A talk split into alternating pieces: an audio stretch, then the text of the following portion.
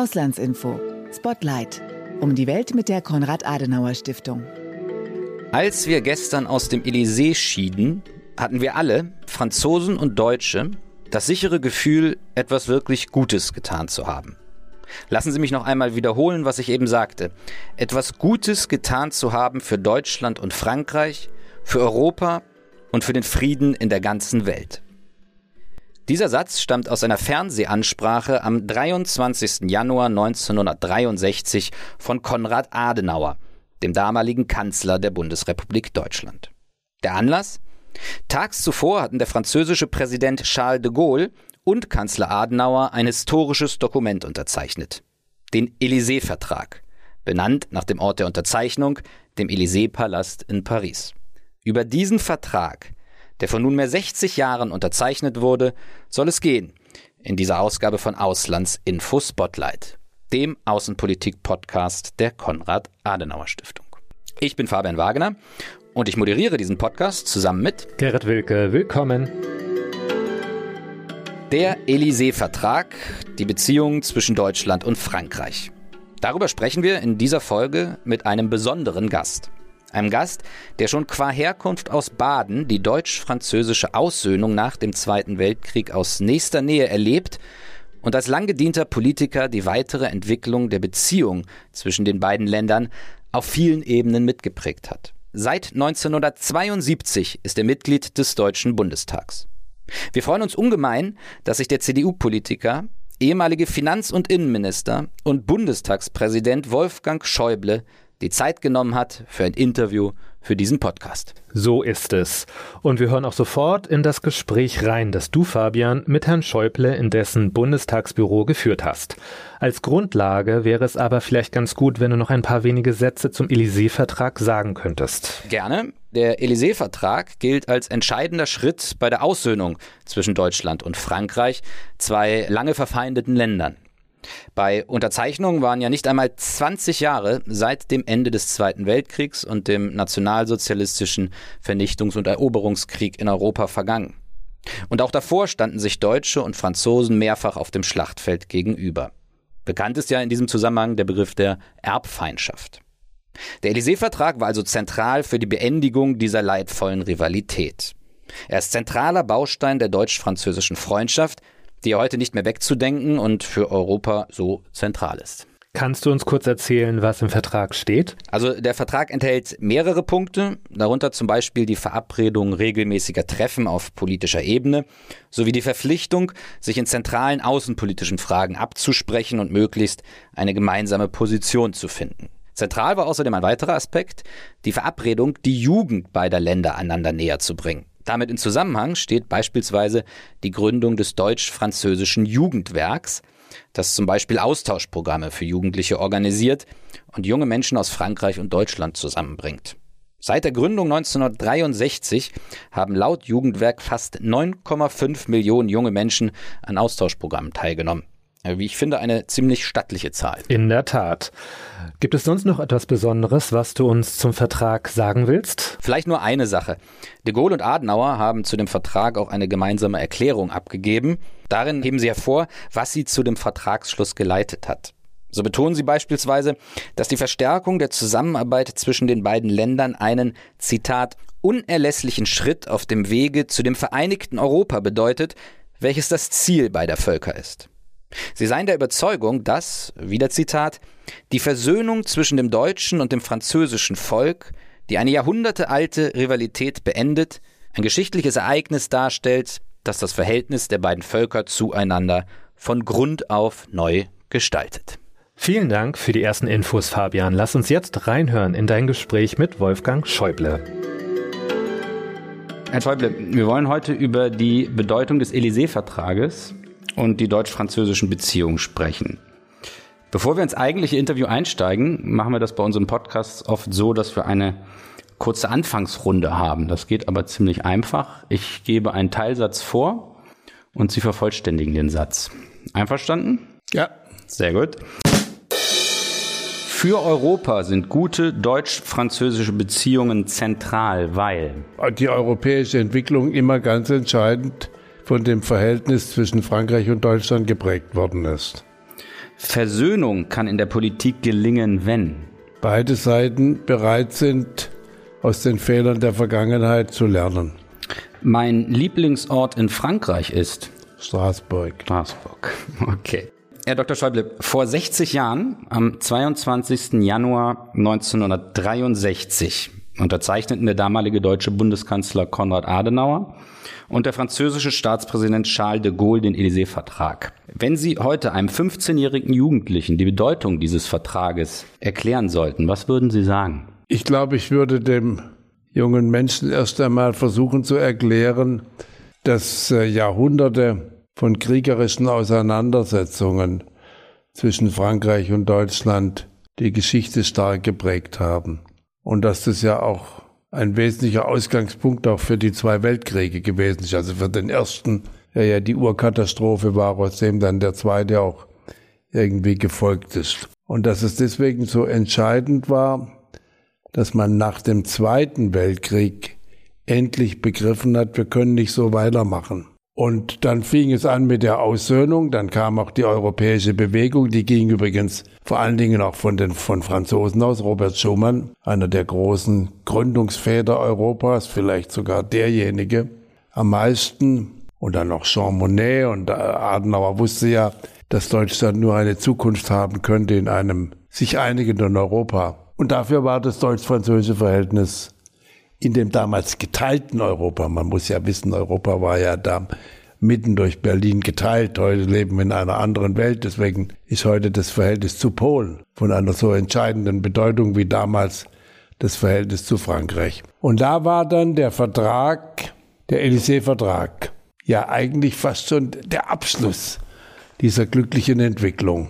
Und man hatte zunächst, als de Gaulle an die Macht kam, die Sorge, wir würden wieder ein Stück Zeit zurückfallen. Aber das Gegenteil war der Fall. Und insofern war das eine, ja, auch ein großes Angebot von de Gaulle an die Deutschen, gerade auch an die deutsche Jugend, auch wenn sie an seine, an seine berühmte Rede in Ludwigsburg denken, wo er gesagt hat, das deutsche Volk ist ein großes Volk und er könnte stolz sein, Deutsche zu sein. Von de Gaulle das zu hören, das war alles schon toll. Das hat uns damals sehr beeindruckt. Der Élysée-Vertrag, so sagt man heute ja oft, bildet das Fundament einer Freundschaft zwischen zwei Ländern, die, Sie haben das angedeutet, zuvor bitter verfeindet und in blutige Kriege verwickelt waren. Zum Zeitpunkt, das muss man sich, glaube ich, auch immer dann nochmal vor Augen führen, zum Zeitpunkt der Unterzeichnung war das Ende des Zweiten Weltkrieges und des nationalsozialistischen Regimes nicht einmal 20 Jahre her. Es wird also tiefe Verletzungen, auch Gefühle von Wut und Hass, aber auch Schuld gegeben haben. Wie konnte es de Gaulle und Adenauer vor diesem Hintergrund gelingen, die tiefen Gräben zwischen den beiden Ländern zu überwinden und diesen historischen Versöhnungsprozess anzustoßen? Na, für die Deutschen war es relativ einfach. Die einzige Chance nach der völligen Zerstörung Deutschlands, also wir haben uns ja selber zerstört, und zwar nicht nur materiell, physisch, sondern vor allen Dingen auch moralisch, was uns erst im Laufe der 60er Jahre so richtig bewusst geworden ist. Aber Adenauer wusste das alles und deswegen wusste er, dieses Deutschland hat nur eine Chance wenn es auf dem Weg zu einem sich einigenden Europa, deswegen steht ja auch schon in der Präambel des Grundgesetzes von 1949, das deutsche Volk von dem Willen beseelt, als gleichberechtigtes Glied in einem vereinten Europa dem Frieden der Welt zu dienen. Aber die Bereitschaft der Franzosen, uns diesen Weg zu ermöglichen, das war die große Leistung der Politiker der französischen Nachkriegsgeneration. Und da war als de Gaulle wieder an die Macht kam, einen Moment lang die Sorge, das wird jetzt schwieriger. Das war aber nicht so. Das war die Größe von de Gaulle, dass er das verstanden hatte. Und äh, ja, und das ist das der, der ungeheure Wert dieses Élysée-Vertrags damals gewesen. Nicht? Er wurde dann schnell ein bisschen dadurch eingeschränkt, weil äh, der Deutsche Bundestag gesagt hat, ja, wir dürfen aber natürlich damit nicht unsere Bindungen zu den Vereinigten Staaten von Amerika schwächen. Und deswegen haben wir eine Präambel der Bundestag davor gestellt, die hat den Franzosen nicht gefallen. Und das ist ja ein bisschen ein Problem, dass wir stärker als Frankreich, das gilt bis heute, äh, eben sagen, die deutsch-französische Freundschaft kann aber nicht bedeuten, dass unsere Bindungen zu Amerika, denn Amerika ist für unser, die, die Überlebensgarantie in Freiheit und Sicherheit äh, für uns. Und das sehen wir ja jetzt in Zeichen von Putins äh, barbarischem Krieg in der Ukraine und gegen Europa noch deutlicher wieder. Und das sehen natürlich unsere Nachbarn im Osten auch ganz deutlich. Und deswegen darf die deutsch-französische Freundschaft nicht dazu führen, dass wir dass die Bindungen an Amerika nicht schwächer werden. Aber die Franzosen wissen selber, äh, Macron hat jetzt gerade einen ziemlich äh, großen Empfang im Weißen Haus von Präsident Biden bekommen. Und Biden hat gesagt, Frankreich ist unser ältester und wichtigster Verbündeter gewesen. Die Franzosen haben ja den Vereinigten Staaten schon in der Gründung der Vereinigten Staaten von Amerika gegen Großbritannien geholfen. Und daran hat Biden erinnert. Und insofern äh, glaube ich, ist auch jetzt die Chance, dass wir eben deutsch-französische Freundschaft als Teil der atlantischen Gemeinschaft verstehen können. Auf den gegenwärtigen Zustand der deutsch-französischen Partnerschaft würde ich später noch gerne kurz eingehen und auch auf den russischen Angriff auf die Ukraine. Ganz kurz würde ich gerne noch mal fragen, Sie, Sie wurden ja 1942 geboren und stammen aus Baden. In Ihrem Buch Grenzerfahrungen schreiben Sie, dass Sie das Leben in dieser deutsch-französischen Grenzregion geprägt hat und sie sich als Nachbarn Straßburg sehen. Sie haben eben auch schon gesagt, Straßburg ist Ihr Lieblingsort in Frankreich. Wie haben Sie persönlich und auch als Politiker denn die deutsch-französische Annäherung in den Jahrzehnten nach dem Zweiten Weltkrieg erlebt und gibt es äh, einen Schlüsselmoment, wo Sie sich oder ein Schlüsselereignis, das Ihnen äh, für immer im Kopf bleiben wird?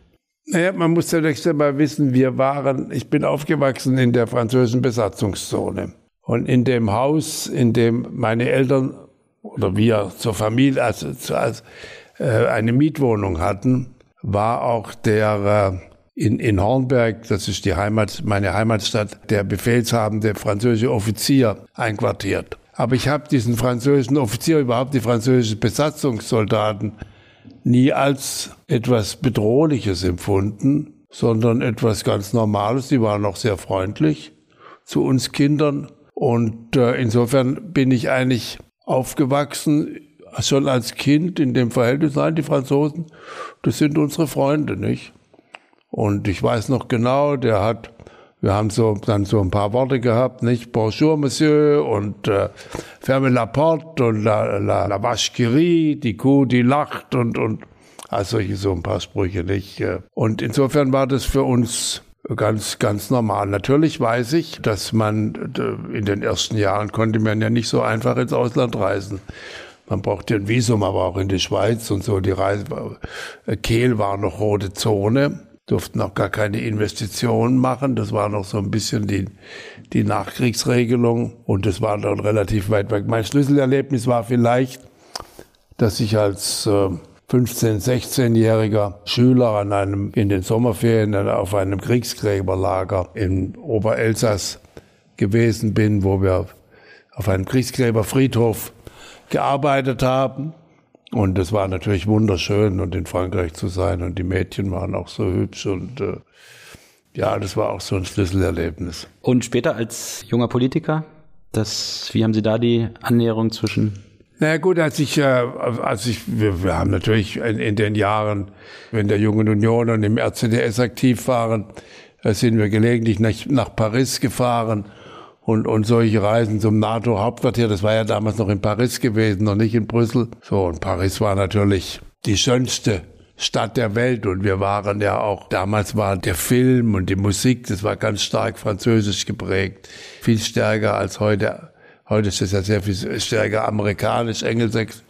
Der französische Film und die französischen Schlager und die französischen Chansons und Edith Piaf und war natürlich alles ganz, ganz wunderbar und einfach auch toll ist ja heute noch äh, wunderschön. Insofern war Paris die schönste Stadt der Welt, wenn man so will, nicht? Und äh, das ist dann so, ist dann so geblieben. Und als, als ich Abgeordneter war, ab 72, habe ich ganz bewusst die grenzüberschreitenden Kontakte ganz stark gepflegt. Ich habe von Anfang an, da hat mir auch mein Vorgänger, das war der Professor Hans Voller aus Oberkirch, der war im Europaparlament, auch in der Parlamentarischen Versammlung engagiert gewesen. Der hatte mir den Kontakt zum Straßburger Oberbürgermeister Pflümmler. Pflümmler war übrigens der letzte Ministerpräsident der Vierten Republik, der die Macht an de Gaulle übergeben hat. Und Flümbler war ein großartiger Mann, er war mir ein väterlicher Freund, bis er gestorben ist äh, in den 90er Jahren. Und er war einer der Politiker, die mich am meisten beeindruckt haben. Also habe ich sehr stark auf grenzüberschreitende Zusammenarbeit gemacht. Das war etwas, was man auch als Oppositionspolitiker machen konnte.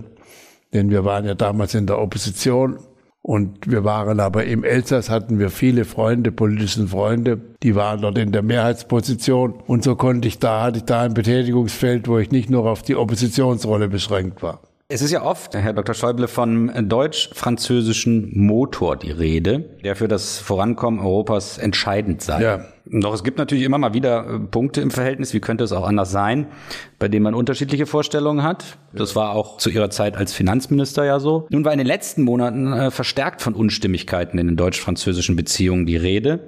Der deutsch-französische Ministerrat wurde Ende vergangenen Jahres verschoben. In der Energie- und Verteidigungspolitik gab und gibt es sehr unterschiedliche Auffassungen. Stockt der deutsch-französische Motor derzeit? Und wie lässt sich auch aus Ihrer eigenen politischen Erfahrung heraus mit solchen Unstimmigkeiten am besten umgehen, ohne dass das deutsch-französische Verhältnis nachhaltig Schaden nimmt? Dass man unterschiedliche Meinungen hat, das ist ja normal. Und das darf ja aber den deutsch-französischen Motor nicht beschädigen, sondern da muss man eben über unterschiedliche Meinungen muss man den anderen verstehen und da muss man aufeinander eingehen und, und aufeinander zugehen und aufeinander Rücksicht nehmen. Und dann geht's auch. Und dann muss man, wenn es, wenn es nicht so gut funktioniert, muss man vor allen Dingen erstmal bei sich selber fragen, was haben wir falsch gemacht?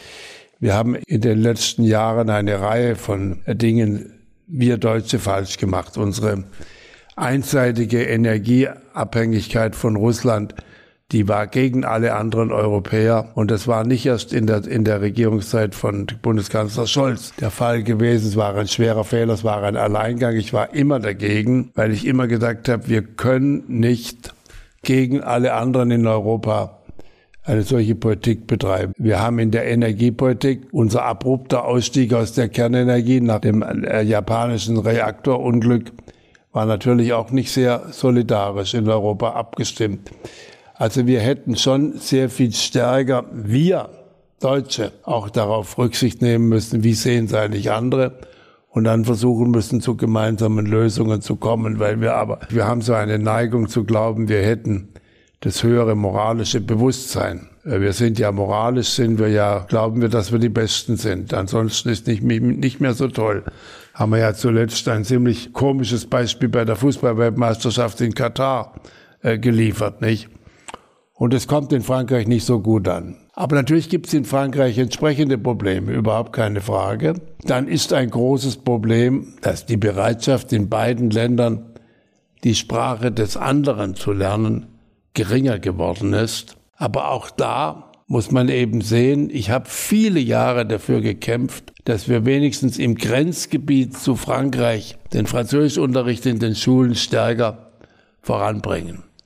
Weil es ja völlig klar, dass die, unsere Beziehungen in der, in der Grenzregion haben lange Zeit ein bisschen auch darauf beruht, dass wir gesagt haben, die Elsässer können ja auch, können ja Deutsch. Und damit ist es einfach. Aber auf die Dauer funktioniert es natürlich nur, wenn nicht nur die Elsässer Deutsch lernen, sondern auch die Badener Französisch lernen. Das ist, da ist ein Verhältnis der Gegenseitigkeit. Und deswegen hatten wir auch Programme. Ich habe das auch mit meinem Freund Louis Jung, der war lange Zeit Senator für Barre, für das Departement Barre im französischen Senat. Louis Jung war, hat ein Programm gemacht, lerne die Sprache des Nachbarn. Und wir haben dann irgendwann mal erreicht, unter der Kultusministerin Anne Chavan in Baden-Württemberg, dass tatsächlich in, an deutschen Schulen Französisch erste Fremdsprache war.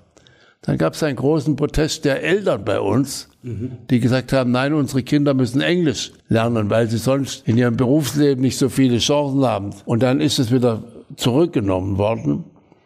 Und so geht jetzt auch der Deutschunterricht in Frankreich zurück. Das ist bitter. Aber da wir nicht mehr so eine Weltsprache sind, lernen die Leute eben lieber Englisch. Dann lernen sie auch eher Spanisch. Das ist stärker verbreitet in der Welt. Und die, die ganz modern sind, lernen heute inzwischen Chinesisch oder irgendwelche anderen Sprachen, die wichtiger sind. Aber es ist falsch. Wir müssen, wenn wir uns mit Frankreich, mit Franzosen nicht nur Englisch verständigen wollen, dann müssen wir halt die, andere, die Sprache des anderen auch lernen. Im Übrigen sollte man ja, Englisch sollten ja nicht alle so ein bisschen reden können.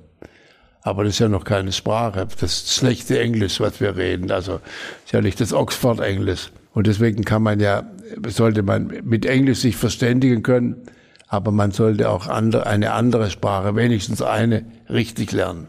Sie hatten Französisch in der Schule? Wir haben Französisch als erste Fremdsprache gehabt, klar, in der französischen Besatzung. Ja, gut. Ja. Ich habe neun Jahre Französisch an der. Das heißt, ich kann heute noch, ich kann nicht gut Französisch reden, da muss ich ein bisschen üben. Aber verstehen tue ich es besser und lesen kann ich immer noch ganz gut. Ich kann auch französische Bücher lesen. Geht ein bisschen langsamer als Deutsch, die Übung, aber es geht noch ganz gut. Und äh, Englisch habe ich erst spät gelernt. Eigentlich habe ich erst als Minister so meine Grundkenntnisse in Englisch. Deswegen kann ich in der Finanz- und Geldpolitik, kann ich mich Englisch manchmal besser ausdrücken als äh, auf Deutsch. Manche Fachbegriffe gehen ja dann so, weil die ja dauernd Englisch reden musst auf internationaler Ebene in Europa und auch im, im G20-Rahmen, im, im IWF-Rahmen haben wir nur Englisch geredet. Nicht? Und das war dann auch ganz normal. Da kommt man dann auch einigermaßen mit zur Rande. Aber äh, Französisch ist eben auch wichtig. Herr Schäuble, 2019 haben Sie als Bundestagspräsident die Gründungsakte für das deutsch-französische Parlamentsabkommen unterzeichnet. Zentrales Element ist die deutsch-französische Parlamentarische Versammlung, bei der zweimal im Jahr je 50 Parlamentarier des Bundestags und der französischen Nationalversammlung zusammenkommen. Wie blicken Sie auf die ersten Jahre der Versammlung und auf die Zukunft des Gremiums? Man hatte ja zunächst einmal geglaubt, dass wir den äh, 55. Jahrestag des Élysée-Vertrags groß feiern würden. Das ist dann irgendwie nicht so richtig zustande gekommen. Und dann haben aus dem Bundestag einige Kolleginnen und Kollegen, der Andreas Jung aus Konstanz, Franziska Brandner von den Grünen, auch der Kollege Link von der FDP, eine Initiative ergriffen, dass sie gesagt haben, wenn schon die Regierungen, weil wir gerade noch unsere Koalitionsverhandlungen da in, in Berlin hatten, nicht vorankommen, dann lass uns doch auf der Ebene der Parlamente was machen. Und so haben wir das dann entwickelt. Das ist auch ganz gut geworden. Und ich habe das dann auch als Parlamentspräsident zusammen mit meinen beiden französischen Kollegen. Der erste war ja noch de Regie und aber noch stärker dann äh, mit äh, Richard Ferrand, mit dem ich äh, eine sehr persönliche Beziehung auch entwickelt habe und wir haben uns beide sehr dafür engagiert. Und so hat diese deutsch-französische Versammlung trotz der Einschränkungen, die die Fraktionsführungen gerade auch bei uns gemacht haben, die wollten nicht, was wir eigentlich wollten, nämlich dass es ein offenes Diskussionsforum wird. Die hatten da immer Angst, dass damit Einflüsse kommen, die sie nicht mehr so genau kontrollieren können, die Fraktion. Aber genau das war ja eigentlich der Sinn, dass man mal in diesen Debatten lernt, wie ticken eigentlich die Franzosen. Das würde unseren Verteidigungspolitikern auf der Linken ganz gut getan haben vor dem Ukraine-Krieg, wenn sie mal gesehen hätten, wie ihre sozialistischen Genossen in Frankreich über Fragen von Rüstungsexport und ähnliche Fragen äh, diskutieren. Aber genau das wollten sie nicht, aber es war in der CDU-CSU-Fraktionsführung auch nicht sehr viel besser. Trotzdem haben wir insbesondere, als dann Corona war und dann die, die etwas äh, hektische Reaktion der Grenzschließungen stattgefunden hat, hat die deutsch-französische Parlamentarische Versammlung, die ja nicht nur zweimal im Jahr tagt, der Vorstand tagt sehr häufig. Außerdem kann man telefonisch äh, und mit Videokonferenzen wir haben intensiv getagt, haben die Minister alle vorgeladen und haben mit denen auch diskutiert und haben die auch dazu gebracht, dass sie von den Grenzschließungen abgegangen sind, auch versprochen haben, sie werden das nicht mehr wiederholen. Das war ja bis hin zu dem Tatsache, dass man zunächst einmal keine in den Grenzregionen sich auch nicht mehr aushelfen durften, keine Masken kaufen. Das war alles eine fürchterliche Panikreaktion am Anfang. Die kann man verstehen, dass sie so entstanden ist, so wie Jens Spahn gesagt hat, wir werden uns viel verzeihen müssen. Das kann man verzeihen. Aber verzeihen heißt natürlich auch, dass man sich vornimmt, das nicht noch einmal zu machen. Und das haben wir gut erreicht da. Herr Schäuble, eben haben Sie von dem barbarischen Angriff Russlands auf die Ukraine gesprochen. Dieser Angriff hat ja vieles verändert und ja, man kann sagen, die imperialistischen Ambitionen Russlands sind doch unverkennbar. Was erwarten Sie vor diesem Hintergrund von Deutschland und Frankreich? Wir müssen erstens begreifen, dass Russland diesen Krieg ja nicht gegen die Ukraine führt, weil die Ukraine Russland bedroht, sondern weil Russland nicht möchte, dass unser Verständnis von Freiheit, Demokratie, Menschenrechten, Rechtsstaatlichkeit sich in Europa durchsetzt und dass die Ukraine dazu zählt. Und weil dies so ist, müssen wir diesen Angriff als gegen uns gerichtet sehen und müssen der Ukraine helfen, dass sie in diesem Krieg nicht verliert. Und dazu müssen wir viel mehr tun, als wir im Moment bereit sind zu tun. Wir wollen natürlich jede unkontrollierbare Eskalation vermeiden, nachdem Putin auch das Tabu gebrochen hat, mit, mit dem Einsatz von Nuklearwaffen zumindest zu drohen, was ja auch ein Tabu gewesen ist, was selbst die Chinesen gesagt haben dass man das nicht machen soll, ist schon interessant. Und da müssen wir mehr tun. Und aber da ist wiederum klar, das können Frankreich und Deutschland nicht allein, da brauchen wir vor allen Dingen noch die Polen. Deswegen ist eine gute Chance, jetzt mit Polen zu erreichen, was wir mit Frankreich schon nach dem Ende des Kriegs erreicht haben. Das hätten wir eigentlich schon nach dem Fall des Eisernen Vorhangs. Wir sind schon weit vorangekommen mit Polen, aber wir sind nicht so weit, wie wir sein könnten. Und äh, wir setzen uns ja, auch die CDU-CSU setzt sich ja sehr stark dafür ein, äh, dass wir mit Polen die Beziehungen intensivieren. Ich habe den Vorschlag gemacht, dass wir in der Verteidigungspolitik müssten neben Frankreich und Deutschland Polen eine maßgebliche Führungsrolle in Europa machen. Ich habe mich auch besonders gefreut, dass gestern bei einem Empfang aus Anlass meiner 50-jährigen Mitgliedschaft im Bundestag der polnische Ministerpräsident Morawiecki die Laudatio gehalten hat. Er hat eine sehr kluge Rede gehalten. Und es war in diesen Zeiten, wo in, im Augenblick aus innenpolitischen Gründen in Polen ein bisschen die deutsche, die Karte der Ressentiments gegen die Deutschen stark gespielt wird, war das ein wichtiges Zeichen. Und ich glaube, dass wir da auf dem richtigen Weg sind. Herr Schäuble, zum Abschluss. Der Élysée-Vertrag ist ja ein Ausdruck der Versöhnung ehemals bitter verfeindeter Länder und ein zentraler Baustein der europäischen Einigung. Die Europäische Union ist ja auch ein Friedensprojekt, also Staaten, die sich ehemals blutig bekämpften, kooperieren und tragen Meinungsverschiedenheiten in zivilisierter Form aus. Sind wir uns heute noch ausreichend bewusst, welch große Errungenschaft das ist?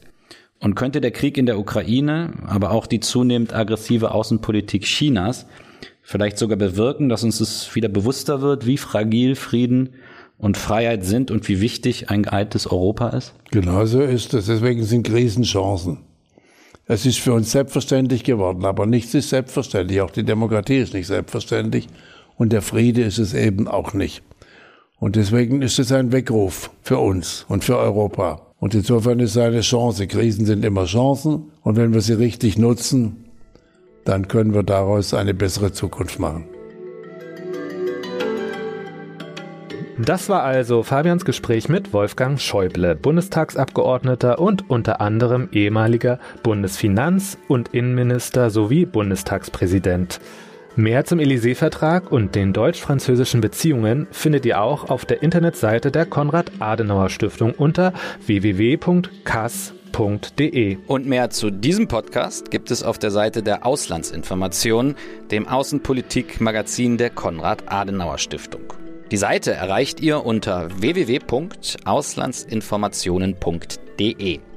Dort könnt ihr alle Ausgaben der Auslandsinformationen kostenlos lesen. Und wir würden uns natürlich auch freuen, wenn ihr unseren Podcast weiterempfehlen würdet und ihn, sofern er euch gefallen hat, auch abonniert und auf Spotify oder Apple Podcast mit 5 Sternen bewertet. Bis zum nächsten Mal. Bis zum nächsten Mal.